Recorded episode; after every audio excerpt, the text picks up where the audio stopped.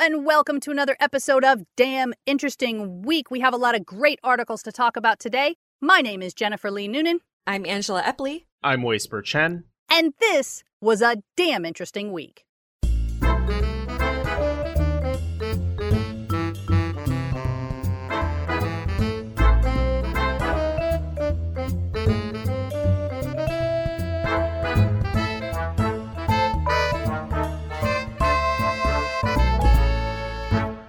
So let's get started with our first link.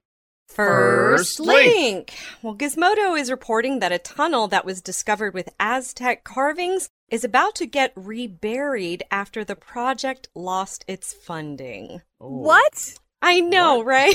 I mean, okay, I get that they're not going to keep digging, but why would you go through the effort of putting the dirt back? Well, sadly, the Government Bureau, which is the National Institute of Anthropology and History, ascribed the reburial to losses suffered during the COVID pandemic. And they're hoping that putting dirt back on top of the indigenous artworks will be enough to keep it safe until someone has the means to properly build an on site exhibit for the public. I mean, I guess it's sort of like repacking something in in styrofoam pellets. Like you're like, we got to protect it. That's But- exactly right. Yeah. and this particular archaeological dig has some really amazing stuff. They found some carved images of animals, raindrops, a war shield, and even a temple structure were among the excavated artworks. Hmm. The images were petroglyphs, which are carvings in stone, and stucco panels. And though the designs were pre Hispanic, they were made on a tunnel more indicative of European construction. So this is suggesting that indigenous workers from the area likely helped construct the dam. They said the temple carving was likely a dedication to the Aztec rain god. Huh. The allusions to water were probably intentional, as the tunnel was one opening of a 17th century dike system that was built to manage water levels in the area to avoid flooding. Apparently, this dike held fast for 20 years but couldn't handle a disastrous flood in 1629, which inundated the tunnels for five years. So they had originally planned to move the stone and stucco artworks to a local community center and replace them with replicas in the eventual exhibit at the site so that people could walk into the tunnel and see the scale of the system up close. But it's all put on pause because now they have to undo their work of the last two years, which has to be heartbreaking for so many reasons. Yeah, I mean, at least uh, you've convinced me it's better to put the dirt back than to just abandon it as is and let you know squatters go in there and just graffiti the whole thing up. Oh, so, you that's know, generous. I mean, it would totally be inviting Tomb Raider wannabes, right? Like, ooh, ancient artifacts. We're going to put that on eBay. No one's going to know. We get to do some ancient urban exploration. yeah, you got to keep those Lara Crofts away. You don't want them. They're really up to no good, let's be honest. Next link? Next link. This article comes to us from discovermagazine.com and it's titled This Cyclic Model of the Universe Has Cosmologists Rethinking the Big Bang. Ruh-roh. Uh oh. Yeah, whenever scientists get to thinking about the Big Bang or what it might not be, you know it's trouble. Yeah. so, in Paul Steinhardt's corners of the cosmology world, to say that history repeats itself would be a laughable understatement. That's because, according to him and a handful of peers, the universe's form might be hurtling into a new cycle every trillion years or so. Proponents of this model are asking us to rethink the Big Bang and the rapid inflation of the universe, and they contend that doing so could fill in some of the biggest gaps in our common understanding of the way that space and time work. So, the generally accepted understanding of the universe, which is about 14 billion years ago, the Big Bang happened. In the early seconds, the laws of physics as we understand them did not apply, and all that would eventually become matter burst forth in a matter of seconds, and spread in such a way that the universe became highly smooth. okay. And smoothness on an enormous scale just means that the things within the universe are relatively evenly distributed. And on a smaller scale, like between galaxies or within a solar system, matter is lumpy and filled with clusters. So, inflation is part of the current standard model of the universe called the Lambda Cold Dark Matter Model, or LCDM. And in the LCDM, the shape of the universe's trajectory looks in some depictions like a funnel with its wide top growing and spreading further over time. Mhm. But that's just one interpretation. There are others that have arisen out of the same bits of information that scientists can actually observe and measure in real life with observational astronomy. The inflation model was supposed to explain why, for example, the universe appears so homogeneous on a huge scale without the same initial conditions. But Steinhardt says there are so many possibilities that arrive from an inflationary model that makes the model itself less useful. Previous models, for instance, don't rule out predictions about the cosmos that are wrong. He says, It's like I came to you to explain why the sky is blue, but then when you look at my theory more closely, you realize, oh, my theory could have also predicted red, green, polka dot, striped, and random colors. And then there's the singularity problem. The inflation theory, Steinhardt argues, also gets stuck at the point before the Big Bang because according to it, there is nothing before it. And Mm. it's a fundamentally philosophical problem with the Big Bang, which is that there's an after, but there's not a before, which I, I've always had a problem with the Big Bang from that perspective because it's Mhm. like scientists just waving their hands and being like, you know, close enough. Right, right. Uh, Yeah. but Let's not talk luckily- about this other part. yeah, yeah. Just focus on what came out the other end and don't worry about where it started. Uh, excuse me. I, I don't know why that sounds so much more vulgar than I meant it to. so, in a related problem, there's also some difficulty in reconciling the inflation theory with string theory and quantum mechanics. So, if the model correctly described the universe, other accepted frameworks of physics would agree with it. Scientists proposed a model that could work mathematically in a few ways. So, Steinhardt and Turok's model of a cyclical universe is one of them. Its core principles are these The Big Bang was not the beginning of time. There was a previous phase leading up to it, with multiple cycles of contraction and expansion that repeat indefinitely. And the key period defining the shape of our universe was right before the so called bang. And there you would find a period of slow contraction called the Big Crunch. Hmm. Yeah, you've probably actually heard of this term before because it's not exactly a new idea in physics, but I guess this is being elaborated upon with our latest understanding of quantum theory and string theory, which is really cool. Mhm. And like the LCDM, a cyclic model would also account for dark energy, an unobservable force that scientists believe is behind the accelerating expansion of the universe. But in Steinhardt and Turok's models, things get a little more like science fiction in that they have two identical planes or branes in string theory, which is an object that can have any number of dimensions, and that's spelled B R A N E S Hmm.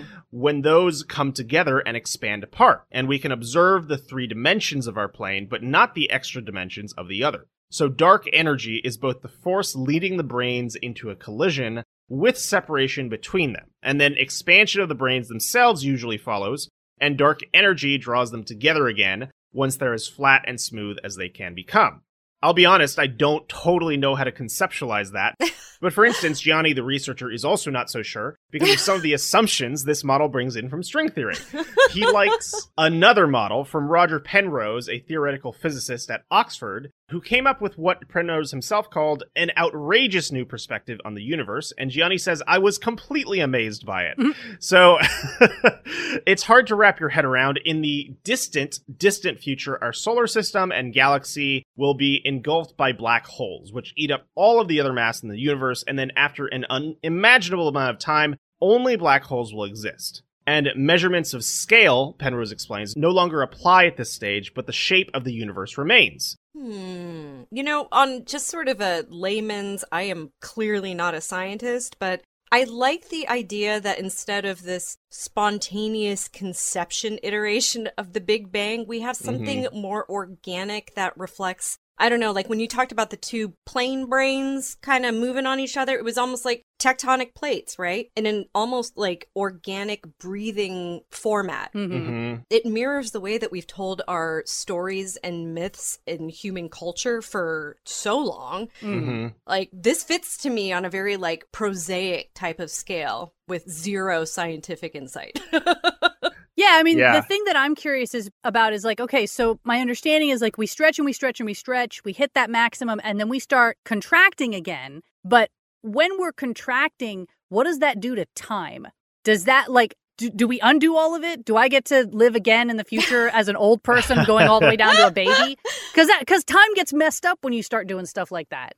That's Mhm. true. But you know, time also gets messed up when we get older, so maybe us getting older and time speeding up is just part of this cyclical exhale. Right? It's not a perception; it's real. Yesterday went Yeah. slower than I mean. Look, after I turned 30, it sure feels real, okay? Right. Yeah. I mean, to be fair, it is true that the more mass there is, the slower time moves. Mhm. So on the one hand, you know, in however many trillion years we'll all be dead. But on the other hand, by that time, there will probably not be any more time and it will like literally slow down until everything is static and frozen. And that's the so called heat death of the universe where entropy Mhm. reduces to zero and there's nothing more that can happen. But in this model, I think it just shrinks even more until like there's no mass or time because it's all at the mathematical extremes, if I'm understanding this correctly Mhm. like you know because where black holes are regular physics doesn't apply mass doesn't apply like it's all gets real weird in there um, that's my layman's understanding That's fair. That's fair. Physics gets real weird. I agree with that. Mhm. yeah, yeah no argument here. next link Next link. All right, this next article is from The Guardian and it's called Bad Genes, Not Rock and Roll Excess Killed Elvis Presley. Oh no! Are you say okay? Spell genes for me here because this could go a couple of different ways. It's uh, G E N E S. It wasn't pants that killed him. You know, in the seventies, he wore some really wild stuff. That's so true. it- I, it wouldn't not have been a that.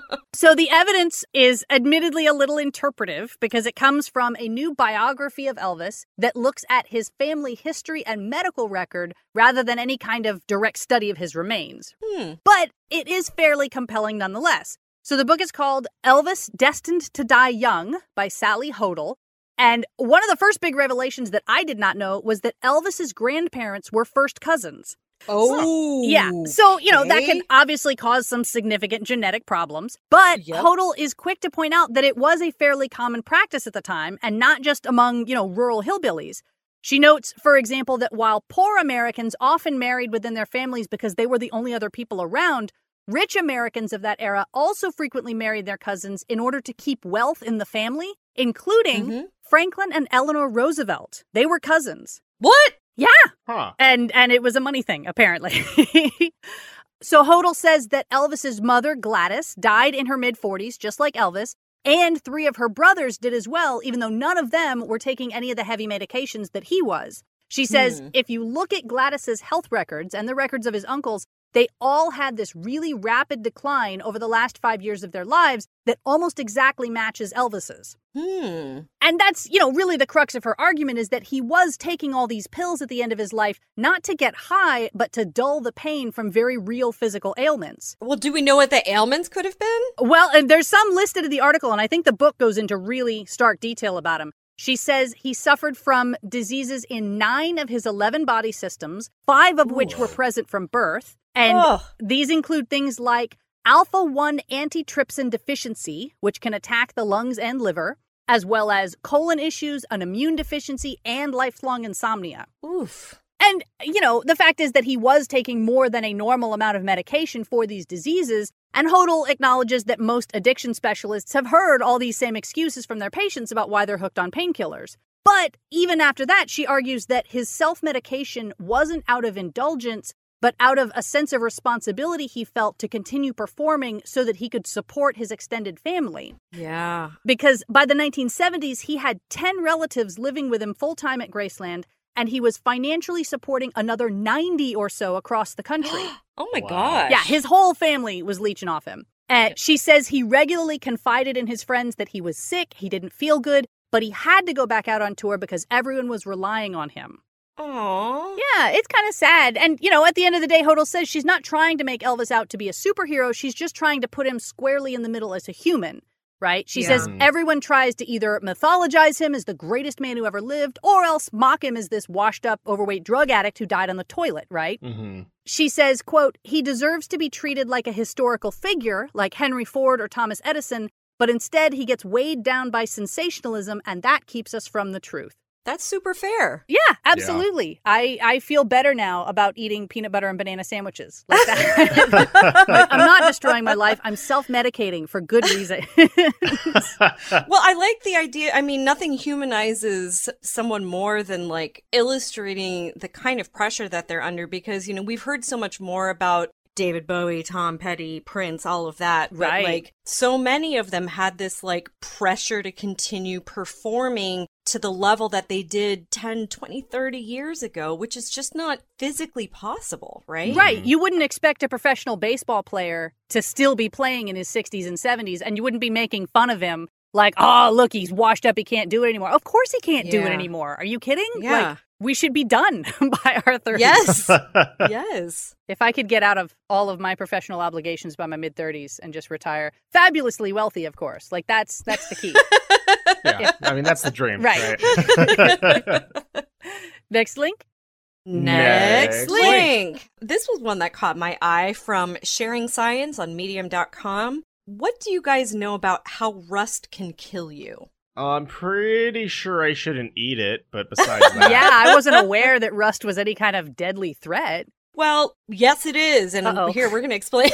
but, you know, it's in a particular context, at least how this article lays it out. But we got to first talk about what rust is anyway. So, rust is specifically the conversion of iron into iron oxide. So, it Mhm. occurs when iron metal is exposed to any source of oxygen, typically in the atmosphere. And we know that rust formation is catalyzed or sped up and encouraged by the presence of water, especially salt water. The water works its way into tiny microscopic holes and cracks in the metal. Then the hydrogen atoms in water may combine with other molecules to form acids, which just eats away at the metal even more. And the oxygen atoms bind to the iron to create more rust. So, this is why rust is a huge problem on ships where metal is constantly exposed to the salt water of the ocean. hmm So, because oxygen is one of the ingredients, as rust forms, it pulls oxygen out of the air. So, if you're Oh. in an enclosed space, this can lead to the oxygen level dropping to dangerous levels. This has happened in the anchor locker of a ship where three sailors died after entering the enclosed space. There was apparently a recent TikTok video that went viral where a worker talks about how his boss encouraged workers to ignore safety precautions and enter enclosed, rusty spaces. Obviously, OSHA, the Occupational Safety and Health Administration, has rules designed to prevent workers from being exposed to these dangerous environments. And what makes this particularly dangerous is that the human body does not detect a lack of oxygen, it only detects the level of carbon dioxide. Hmm. So if you step into an enclosed space and don't realize something is wrong, you pass out. You don't choke and struggle like you do in movies. Maybe if, you Mhm. know, there's carbon dioxide, you start coughing. If it's a lack of oxygen, you just slip peacefully. Wow. hmm And if someone has passed out or is not responding after entering an enclosed space, don't follow them in. Even if you try to hold your breath, you're not aware of the lack of oxygen until you pass out. So you have to call for help if you do not have the appropriate safety gear to enter. So now the article likes to go back to this whole tetanus thing, which is usually how people think about, oh, the rusty nail, don't get Mhm. tetanus, right? Mhm.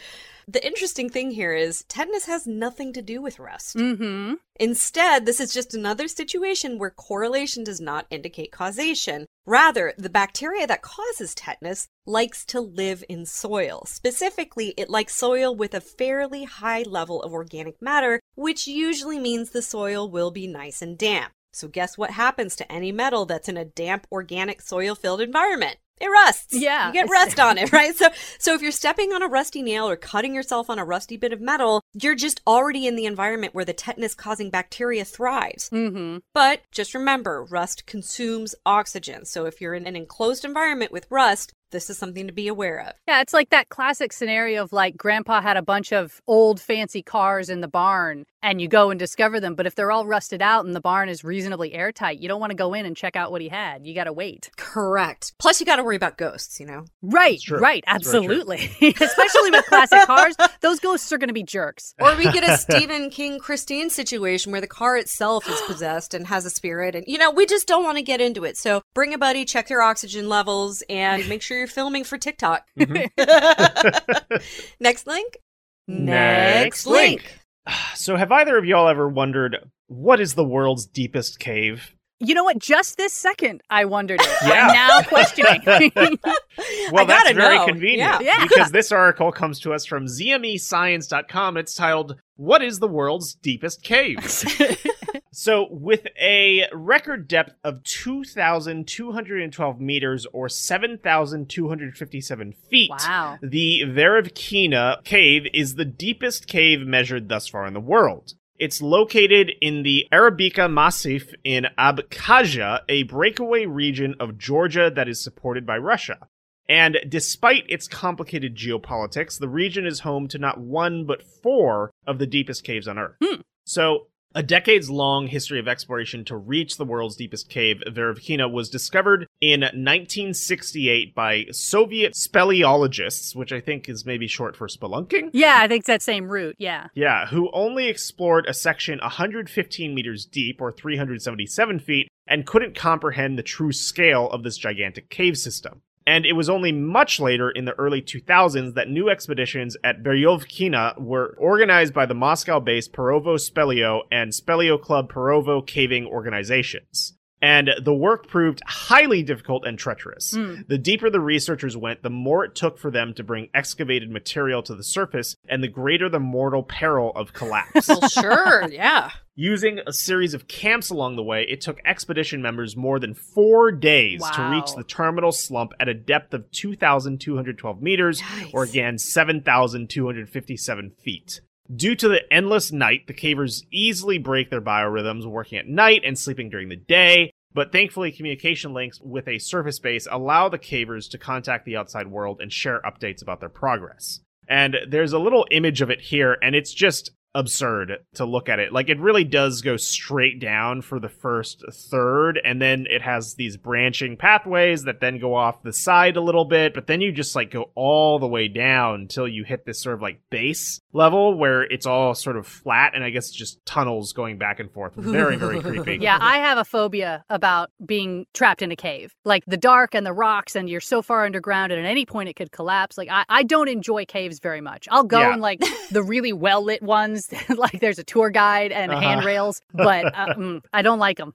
yeah, well, you're definitely gonna love this next passage then. Oh, good, So, good, so they had to descend thousands of feet on ropes and crawl through water and mud-choked siphons. No, the cave no. goes down almost vertically and is full of wells with small horizontal passages, and the humidity is actually 100% with a 4 to 7 degrees Celsius temperature range. So this essentially means anybody descending will be freezing along the way, and that's about, right, little uh, ice crystals. Yeah. Exactly. Yeah. So that's 40 Fahrenheit to like 44 Fahrenheit. And along the way, they collected samples of rare shrimp and scorpions and possibly new species of microorganisms. Oh, what? Okay, it's not bad enough that they're in the cave Yep. crawling through mud in almost freezing temperatures, thousands of feet underground. There's scorpions too. Yeah. Like that. that feels But like hey. overkill. There's also shrimp. So. Oh yeah. So. So, Pavel Demidov, the head of the record holding expedition, described Veryovkina as if you had to look at the far side of the moon.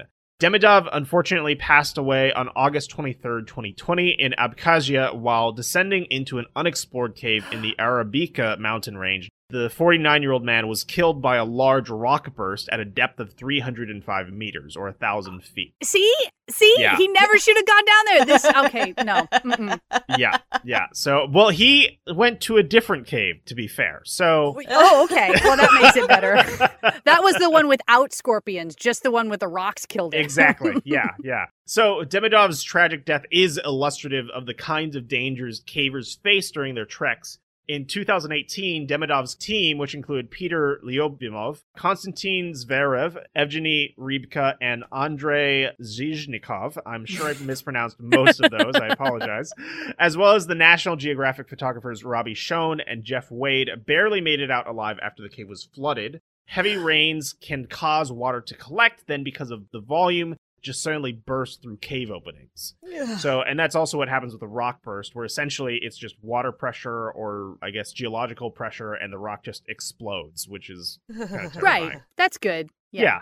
Yeah. So, and four of the world's deepest caves are found in this astonishing Arabika massif. And uh, this is no coincidence because all of these caves are carved in karst terrain, K A R S T, which is a rugged landscape with a high elevation and very rich in soluble, thick limestone. Hmm. Karst covers up to 25% of the Earth's land surface, and where there is karst, caves are bound to be close by.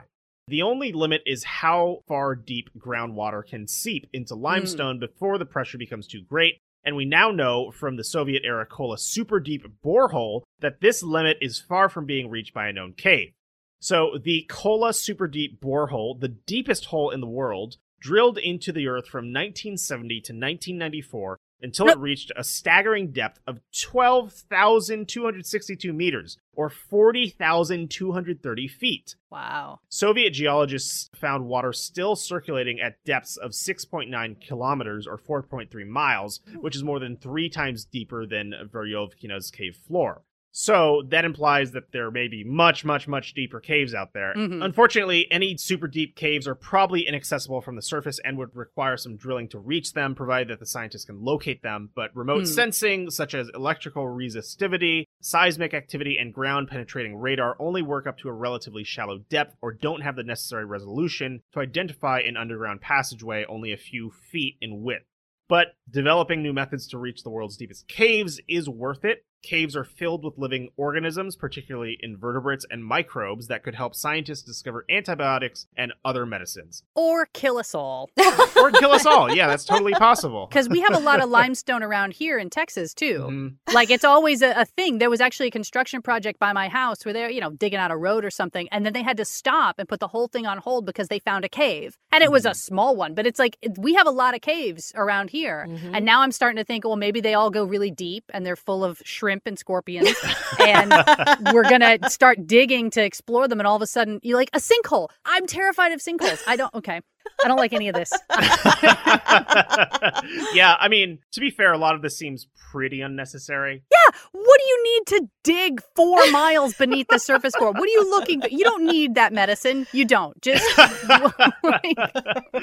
when I was reading about the Kola super deep borehole, I was like, oh, they were trying to dig to hell. They were trying Yeah. to find hell. Yeah. Yeah. Like, they're like, how deep can we go before we've made a new cylindrical volcano that will just spew mantle up at us all the time like an oil rig, Yeah. and we'll regret ever having dug it out? Yeah, yeah, science. that's right. Sorry. Okay. Next link. Next link.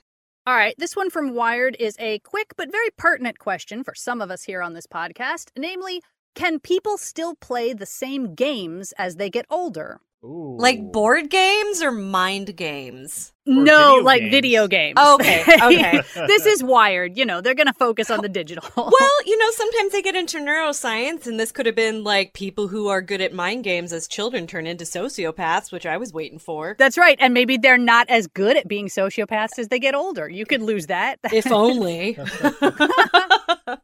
So, with the first mainstream video games hitting the market in the early 80s, we now have many senior citizens who started playing in adulthood, and we're rapidly coming up on the first generation of elderly people who have been playing video games their entire lives. Aw. It's basically us, right? We're getting older. Currently, a full 15% of gamers are over 55 years old, and the average age of gamers right now sits at 35 and keeps rising every year. Huh. But it's also very established in the scientific literature that things like reaction time and cognition start to deteriorate with age. So, you know, even if we're all sitting in the nursing home trying to play Civilization 12 or Final Fantasy 37 or whatever, the question is, will we be able to? Or, as the article puts it, quote, the older you are, the harder it is to get good. Mm. So, Stian Reimers, a cognitive psychologist at City University London, says that, like so many things in life, the decline starts surprisingly early. Reaction time, for example, peaks between the age of 18 to 24, and the standard drop between peak and retirement age is about 20%. And we have this data not only for reaction time in general, but for video games in particular, because an app called AimLab has an opt in program where you can send them your data as you're playing, and it's allowed them to collect some really detailed data over the course of time on their players. Hmm. So, AimLab founder Wayne Mackey says we start to see a drop off in reaction time averages as early as 22 years old. And once you hit 40, it becomes much more rapid. Yeah. In fact, just like in professional sports, some esports legends have now been at it long enough that they are genuinely starting to lose their competitive edge due to age. Justin Wong, the winner of a record nine EVO fighting game championships between 2001 and 2014, says that at 35, winning is getting noticeably tougher for him. Reimers also says that some elements of cognition decline even more rapidly than reaction time, in particular, switch costs or the extra time we have to take when we're forced to multitask. Mm. So, in some experiments where subjects had to do two things at once, older people responded even more slowly than younger people compared to when the two groups only had to do one thing at a time. Hmm. But it's not all bad news. The major advantage that older people do have is crystallized intelligence. And that doesn't really deteriorate with age, at least until you start taking into account things like dementia, right? Mhm. So a veteran gamer might not have the same reaction time as their younger opponent, but they have ideas and experiences that may let them out strategize an opponent who has maybe never been in a certain situation before. Mm, like if this level or game design reminds me of a puzzle I've done before, they can access that kind of information more so than a newbie. Right. Or if they're just sticking to turn based titles, they can take a couple extra seconds, make the right choice. It's not the Mm. same as first person shooters where it's all about your trigger finger. Right. The other good news is that it's always possible to get better with practice, even for seniors. Mm. Younger people do learn faster, but Mackey says that gamers in their 40s still measured an average of 18% improvement over just one week of consistent practice, which hmm. almost completely eliminates the discrepancy between them. Nice. And while middle aged gamers tend to have more real world responsibilities and thus less time for practice, they also tend to be able to maintain an interest for longer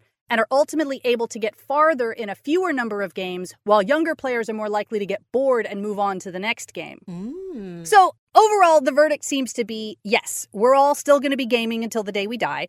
And I personally think it's going to be really cool to see how nursing homes change over the next decade or two.